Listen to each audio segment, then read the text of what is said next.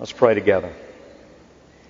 Our great God, we indeed need you this morning to give us wisdom and discernment. We need your Spirit to come and to speak over our prejudices and our opinions. And we need you to so speak into our hearts that we might draw convictions that glorify you and live with others with differing opinions in such a way that the gospel of Jesus Christ is promoted and upheld and lifted high.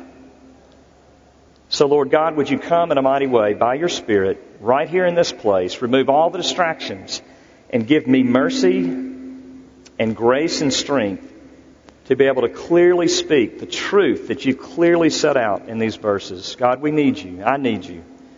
So come now, we pray in Jesus' name. Amen. A couple of weeks ago, I um, walked into Bluff City Coffee over here on South Main. And as soon as I walked in, I noticed a guy had come into the coffee shop with his 27 inch iMac desktop computer. Um, it was really hard to miss. He had it set up on the table. And I think everybody that walked in kind of gave him that look like, dude, really? And I kind of gave that look, but he obviously didn't care. But I, I came in and I sat behind him because I had to just get a, a, a picture of what in the world he needed a 27 inch monitor um, for uh, just for a couple of hours work in a coffee shop. And as I sat beside him, it, it became clear why. He was photoshopping an image that was obviously going to go in a magazine or some publication. And it was a woman about 30 years of age, fairly attractive lady, dressed very conservatively with a v-neck, tasteful dress on. And um, yet he was going in and he would blow up one part of her face and he would he would erase a, a, an age mark or, or a, a freckle and then he would move to another part of her, her face and he would erase a little bit more. And I could tell that it was, it, he would be staring at it for several minutes. It was painstakingly, uh, this, this painstaking process for him, I could tell. Because I knew that he didn't want to erase too much so she wouldn't look, you know, non-human or non-real. But then I noticed that he, he went to her chest and he kind of blew up this, this part of the V-neck and there were two hairs. You wouldn't have noticed it unless he had brought it into this massive screen that he had. And there were two hairs that fell from her head and, and rested about right here. And, and he took his cursor and he just went over it and erased it and zip, it was gone. And as I watched him do this process and I came in the coffee shop to begin studying this passage, it hit me. That's exactly what we want to do in the church. And it's really what we've done. We want to be able to Photoshop our community. We want to be able to, to tell God and the church who we're willing to associate with and to live in community with. We don't want God to choose for us, but we want to tell God, these are the kinds of people that I'm willing to go to church with, and they're typically people that believe what we believe. And yet Paul comes to us in chapter 14 and 15 and he says, don't do that. And that sounds like something the Bible would say. Get along, okay? But, he, but the way he does it and the content or the directives that he gives and how to do it is what really stands out to me in this passage. If we go back to verses uh, 5 and 6 in chapter 14, verses that Chris dealt with a couple of weeks ago, we read this. One person esteems one day as better than another while another esteems all days alike. And then he says this each one should be fully convinced in his own mind. This is radical. This isn't just saying, hey guys, y'all go along. Y'all go and just learn how to get along. It's no, you go away and you stand before God and you come to a conclusion about your convictions when it comes to non-essentials about the gospel whether this day is more important than this day, whether we should fast on this day or not fast on that day, whether we should eat this or not eat that, or whether we should drink this or not drink that, you go and you decide what your conviction should be before God, and then you come together, you do life together, and you don't impose your convictions about those things on anybody around you. It's radical.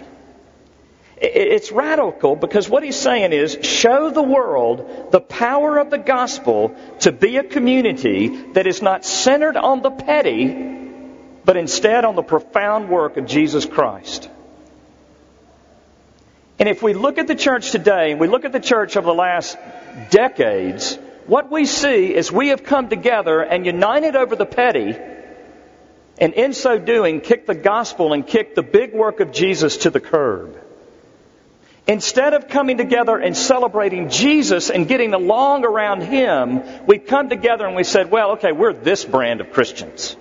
We do this. We dress like this. We have this style of music. We drink this. We don't drink that. We do we, all these little rules that we come up with, non-essential rules, and we say, now we are the church that you really ought to be coming to. And Paul says, no, don't do that. Why? Because of everything he said for the first 11 chapters of Romans. I mean, we marched through the first 11 chapters of Romans, and what we saw was that Jesus is huge. We saw that He is so worthy of worship because of the great salvation of grace that He has worked in the lives of His people, that it and it alone should overshadow our petty little convictions. And we ought to be able to love each other in such a way that the world stands back and goes, look at how those people love one another, even though they don't agree on every little thing. But the church today, or excuse me, the world today stands back at the church and says just the opposite. If they can't get along, why should we listen to the message that they preach? And so, friends, it may seem like a very small thing eating meat, drinking alcohol, not eating this meat, not drinking alcohol, taking this day as more holy than another day, not taking that day as more holy than another day. And Paul says, this is where the rubber meets the road. Get it right, church. Because it is your responsibility to show the world the power of the gospel that I just laid out in the first 11 chapters of Romans. So, how do we do it? Number one, when it comes to non essentials, we have to walk in love. Now, that seems so basic. Uh, did you hear what I just said? I guess it's written above me. When it comes to non essentials, walk in love. And yet, friends, that's not what we've done. If you look, and we, have quoted this numerous times, if you look at the statistics around um, the church today, what you see is uh, less than 5% of churches, evangelical churches in our country, have a minority group present in their body that consists of 20% of their total body. And what that means is, is less than 5% of our churches are multi-ethnic.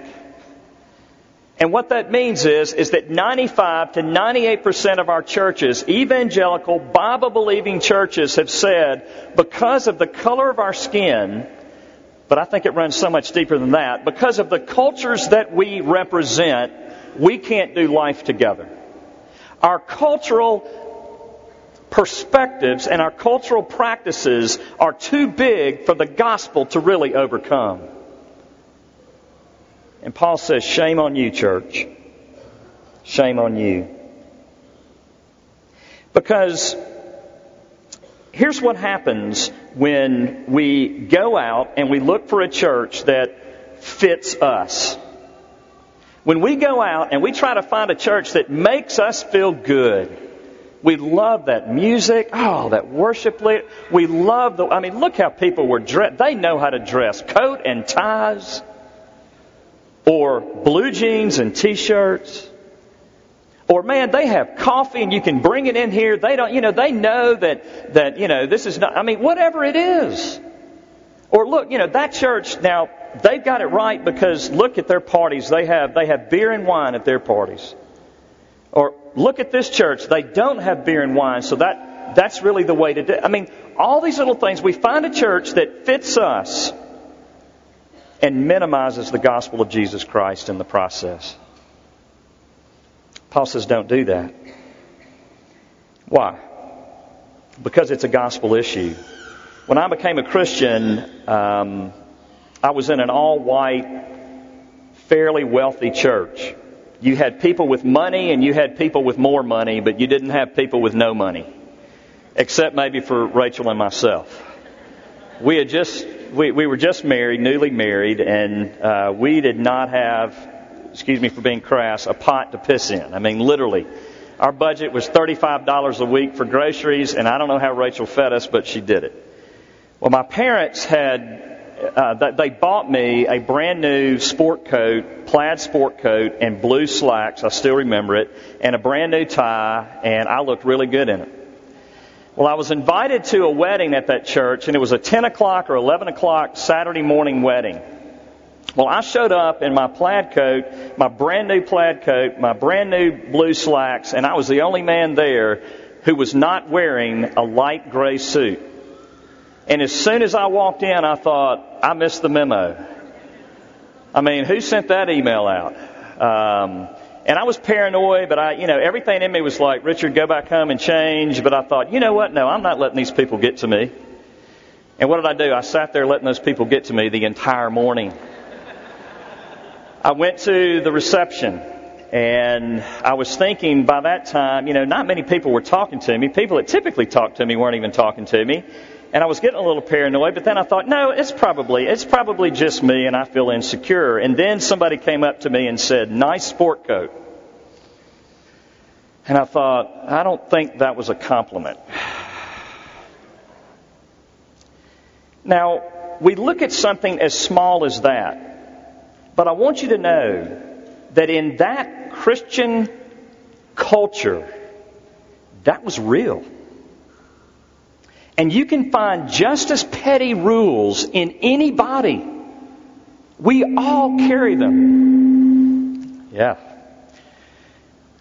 You need to find a church that has a good sound system and a good room. That's what you need to find.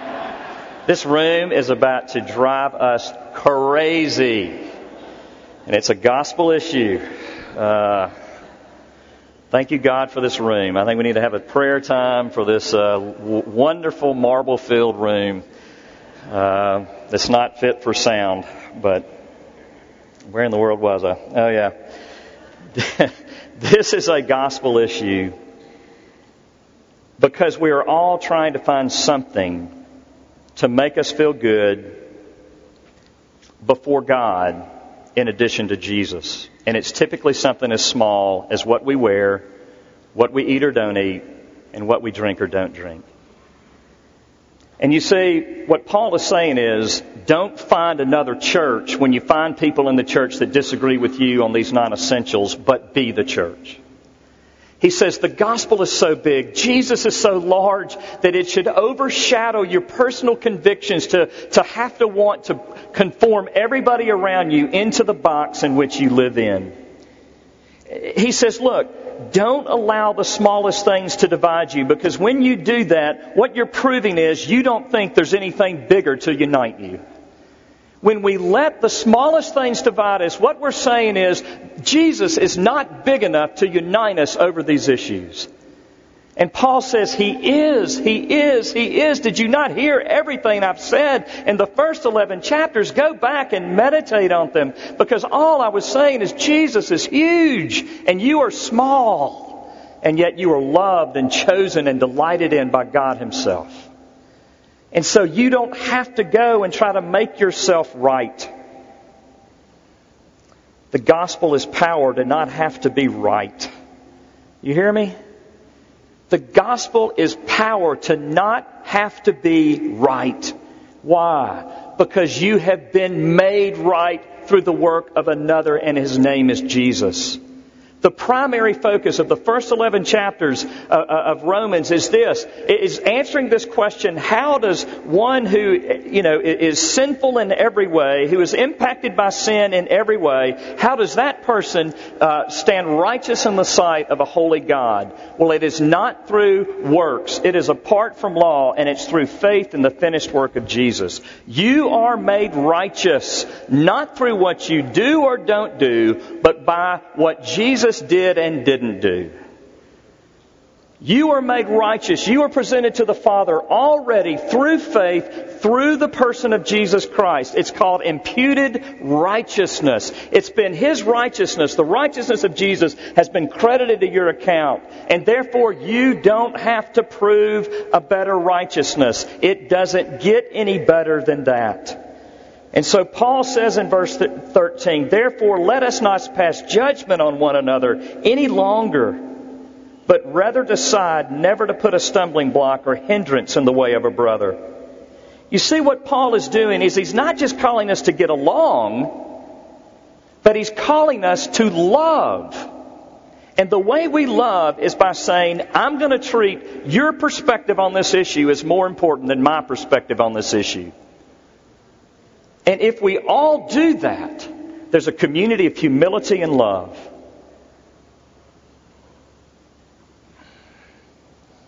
And here's the point. Look at verses 21 through 23, chapter 14. It is good not to eat meat or drink wine or do anything that causes your brother to stumble. The faith that you have, keep between yourself and God. Blessed is the one who has no reason to pass judgment on himself for what he approves. But whoever has doubts is condemned if he eats, because he's eating not from faith. And here it is. For whatever does not proceed from faith is sin. Here's what Paul is saying. He's saying that we are not just not only to, um, that, that we basically have to come and we've got to get a conviction. We've got to come and decide what is right or wrong for us to do and then not put it on anybody else, but in fact live as if we think other people's convictions are better than ours. That's crazy. Because what is at stake is this. It is to tempt somebody to do something that will defy their conscience and defile their conscience. Because here's what is at the root of our desire to make others conform to our opinions about non essential things. What is at the root of it is this. We want to be and have the power of Jesus. See, if I can get people to agree with all of my convictions, then I feel better about me. And when I have to get everybody to agree with my conviction about small essentials, I am proving that I am not resting in Jesus' opinion of me and the Father's opinion of me, but I've got to go create it. I've got to go find somebody who I can make close to me, who will agree with me, that'll make me feel good about me, and it's all about me. And what Paul is saying is that is counter to the gospel. You don't need the approval of anybody, so stop trying to make disciples of your non essential opinions and convictions. But rest in Christ and understand what He has done for you. See, what the most powerful thing in the world is not necessarily an argument, but a sneer. We've talked about this in Genesis 3 the way that the devil got Eve to eat the forbidden fruit was he, he, he looked at her with a sneer and he said, Did God really say? Come on. You really going to believe that? And you see, that's what we do in these little issues. Oh, come on. I mean, what? You're not as mature as I am and able to have a drink in public?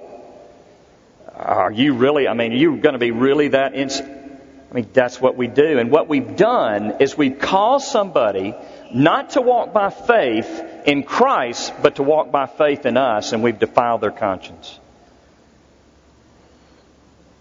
Well, here's the qualification Paul is not telling us to not offend legalists or Pharisees.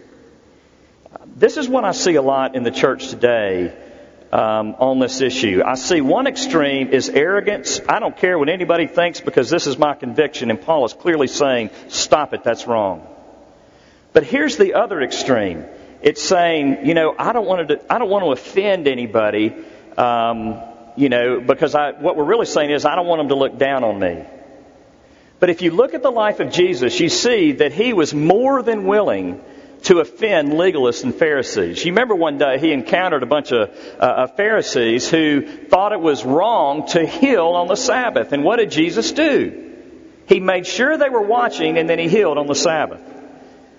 He thought the, the Pharisees thought that it was wrong to eat, uh, you know, to harvest food on the Sabbath. What did, he, what did he do? He took his disciples into a field and said, "Let's start picking some wheat and eating." Because he wanted the Pharisees to understand that their acceptance before God was not based on what they did or didn't do and the non essential things, but on who they are in Christ. And so he's not saying don't oppose legalism and Pharisaism in the church. But what he is saying that when it comes to Christian community and when you have a body that is uplifting Christ and the gospel is clear and everyone knows my salvation rests on Christ and Christ alone, then you better be careful how you're eating and drinking and, and observing days and dressing and all the other things. You've got to, you've got to be aware of those around you and live more for them than for yourself. That's what Paul is saying. And then secondly, We've got to understand that God is at work and He's not finished with any of us. I'm reading the, the book called The Little Way of Ruthie Leming. I don't know if anybody's read that. I know Whitney has. She's the one that told me about the book. It's a beautiful little story. Uh, the Little Way of Ruthie Leming by Rod Dreher. And it's really about Rod Dreher, the, the author, who grew up in this small town of Louisiana, a very rural setting. And uh, in a rural setting like that, in Louisiana, especially in the South, you have people that are hunting and fishing all the time and driving big trucks. And uh, he was not a hunter gatherer kind of guy. He was more of a reader writer kind of guy. And so he felt out of place in that small town. And as soon as he graduates high school, he gets out of that small town as fast as he possibly can.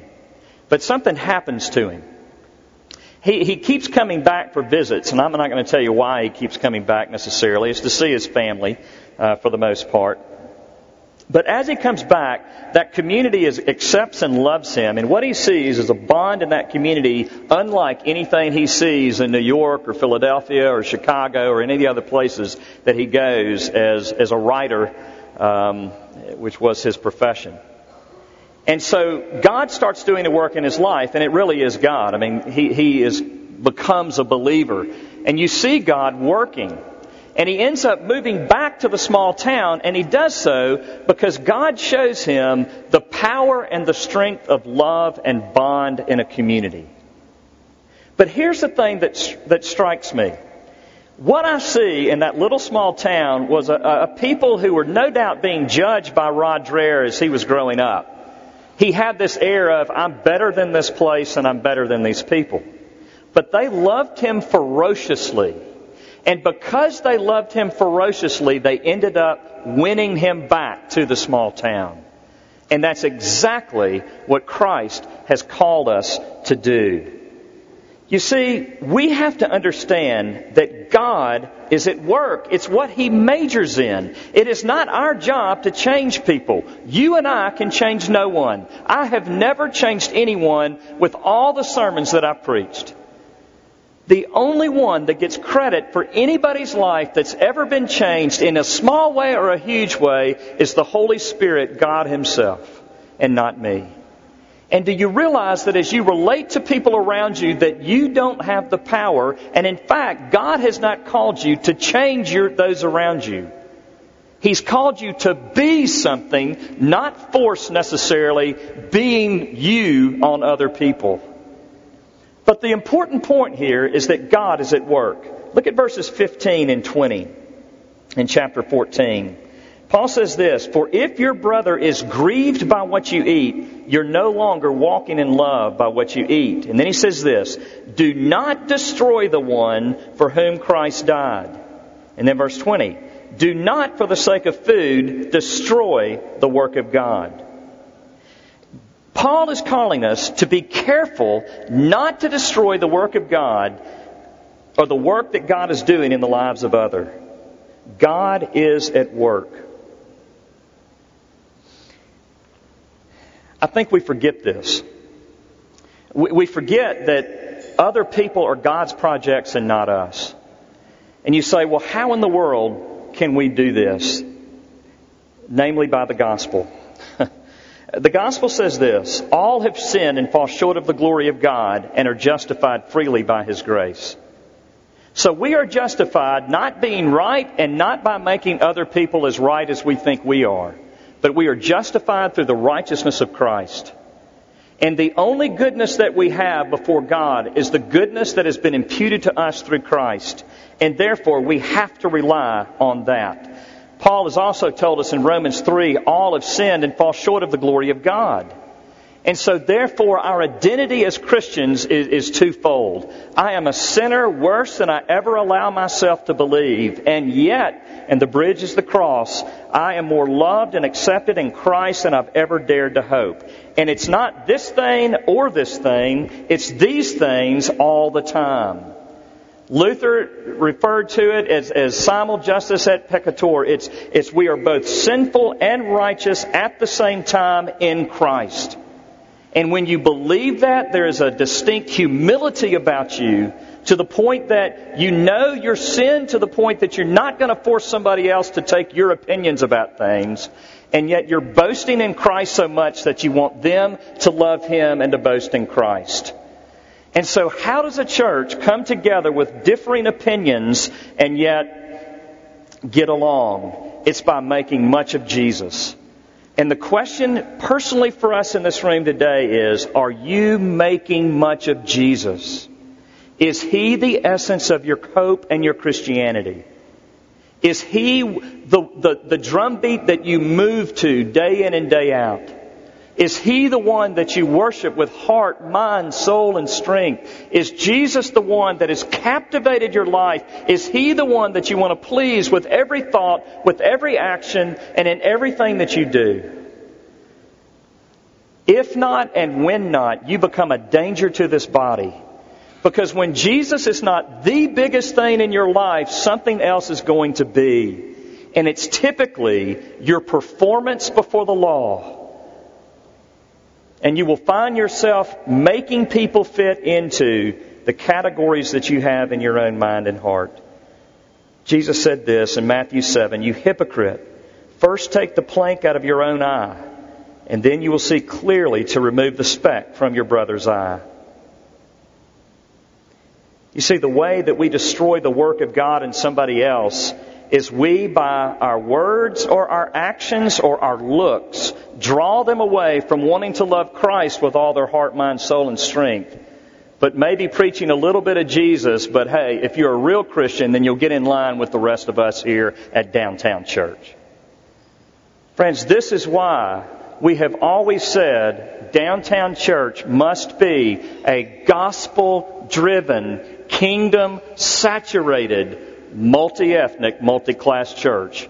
Because the minute that we stop doing that, we become a multi class, multi ethnic church that gives a nod to Jesus. But what we're really telling people is when you get it right like us, you'll be multi class, multi ethnic. You see, we've got to preach Christ and Him crucified, and that alone. And the implications of that must filter down among us and let God do His work in us. And then, thirdly, God gives us strength to bear the weakness of others. The reason that God gives us the gospel is not only to save us and not only to give us eternal hope, but a primary reason that we have the gospel is so that we can be, to grow in such a way and mature in such a way that that that we put others before ourselves. You want to know where the gospel is taking you? Do you want to know what the Lord's will is for you in your life? It's for you to die and Christ to be exalted in the lives of those around you. I mean, I don't care what you do. I don't care what your profession is. I don't care how much money you have, the color of your skin. That is what God is doing in the world. He's creating this radical new community of love. This past week, we got a great illustration of this. And I'm not going to bore you with all the details. It's very, um, very relevant and exciting for, uh, for pastor types and maybe some of you. But uh, there's a group called the Gospel Coalition. It's made up of guys like uh, Tim Keller and Donald Carson and John Piper and uh, a bunch of those guys. And basically, they come together and produce papers and stuff and, and distribute them out, send them out. Uh, you can like them on Facebook, Gospel Coalition, and so forth. Well, before this past couple of weeks, there was a man, uh, pastor in the Gospel Coalition. His name is Tullian Tchividjian. I've quoted him numerous times. I love his writing, One Way Love. Uh, incredible books had a huge influence on me. Well, Tullian Tchividjian and, and the Gospel Coalition got crosswise, and, and basically they um, they kicked him out. Um, he may have agreed to step back, but it was a conflict. Well, there was all this bannering back and forth on Facebook, and it was very public. Yesterday, Tullian Tchividjian came out with a statement and he's, it, that is entitled Reflections on My Breakup with the Gospel Coalition. And I just want to read the majority of it to you because this is a perfect illustration of how we should act inside the church. He says this The public breakup between the Gospel Coalition and me weighs heavy on my heart. And I want to say just a few things about, about it now that I've had some time to reflect. Number one, I want to say that I'm sorry. I'm sorry for saying things in my own defense. One of the things that the gospel frees you to do is to never have to bear the burden of defending yourself. Defending the gospel is one thing, but when a defense of the gospel becomes a defense of yourself, you've slipped, slipped back under, quote, a yoke of slavery, end quote. I slipped last week. I'm an emotional guy. And in my highly charged emotional state, I said some things in haste, both publicly and privately, that I regret. I never want anything I say to be a distraction from the mind blowing good news of the gospel, and last week I did. I got in the way. When you feel the need to respond to criticism, it reveals how much you've built your identity on being right. See, that's what we're talking about. I'm an idolater, and that came out last week. Because Jesus won for you, you're free to lose. And last week, I fought to win. I'm sorry you had to see that. Lord have mercy. Number two, I want everyone to know just how much I absolutely love and adore my friend Tim Keller. Tim is traveling, but we've been in touch and are planning to talk this upcoming week. We are both committed to one another and the friendship we've enjoyed for many years. There are few people on this planet that I hold in higher esteem than Tim. He knows that. I love him. He's been a mentor and older brother to me for a long time, and both he and Kathy have been near and dear to Kim and me. The thought that I said anything at all that would hurt Tim or call anything about him into question makes me both sad and sick. I'm really sorry about that. Please forgive me. Third, I want you to know that while Christians have differences on a wide variety of issues, I believe that the world is big enough and the harvest is ripe enough for well meaning brothers and sisters to agree to disagree. The world desperately needs to see Christians standing side by side and back to back, loving one another. And last week I found myself standing face to face with some Christians in a posture of non love. I'm really sorry about that.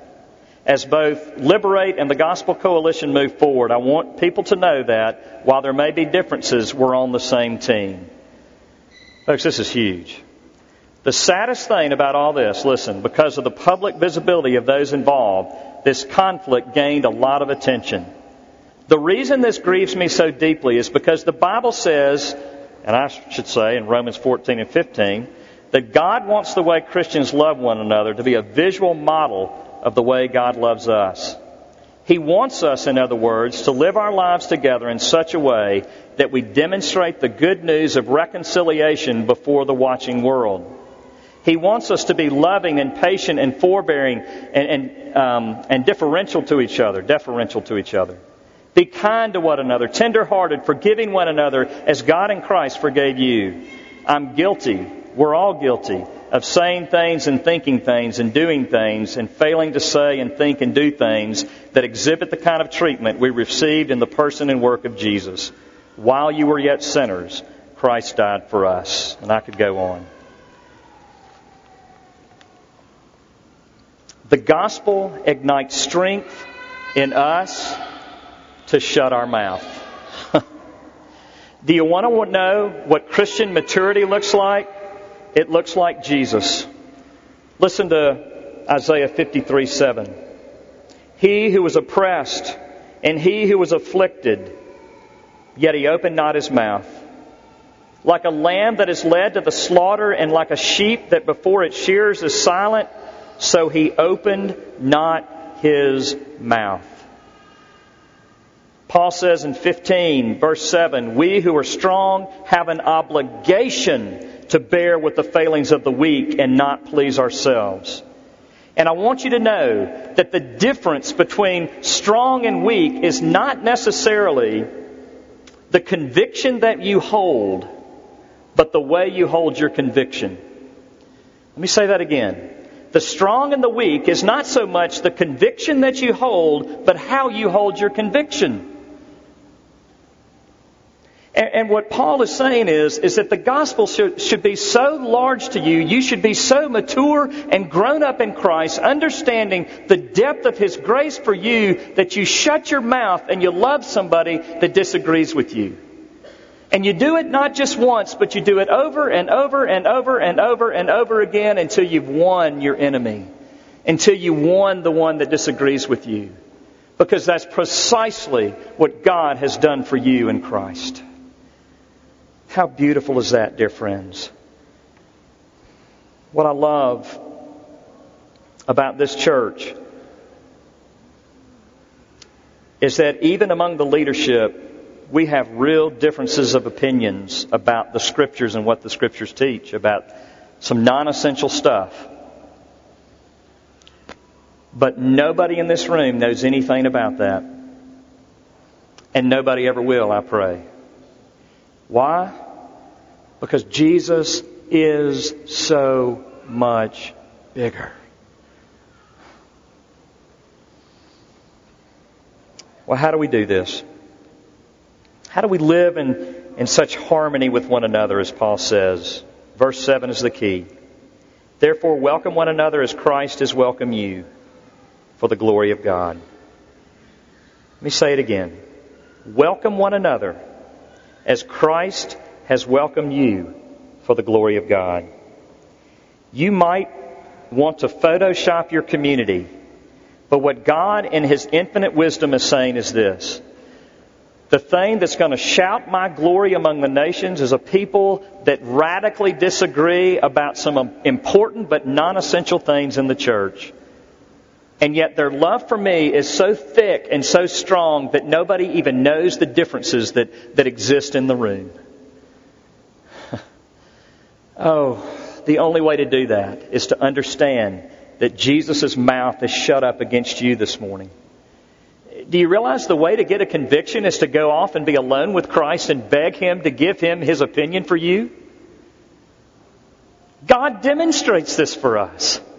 The only way that I can come up with a personal conviction is by going to His Word and studying, getting alone with God and saying, okay, God, where do I come down on this? Would you help me? Please help me. I'm not hearing you. Please, God, please. Did I hear you right?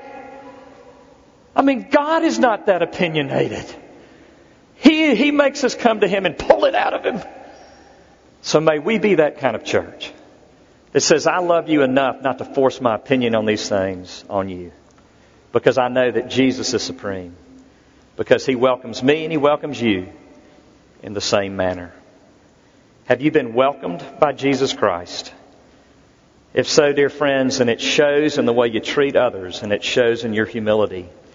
So may we lift Jesus high in our hearts, recognizing our sin, but coming to Him by faith. That's the message of these tables. So may we prepare our heart to go to them today. Lord Jesus, thank you so much for the beauty of the cross. Thank you for the beauty of the gospel that is so powerful and so real that, that we don't have to be right. That we can, dis, be, we can disagree and we can be disagreed with and yet we can love and accept and live in unity. Help Downtown Church to be that kind of church. Convict us of our pride and our arrogance and our self-righteousness, and may we drink in grace this morning that we might walk away willing to love those that we thought maybe we couldn't before we walk in this door today. And we pray this for the glory of Christ. Amen.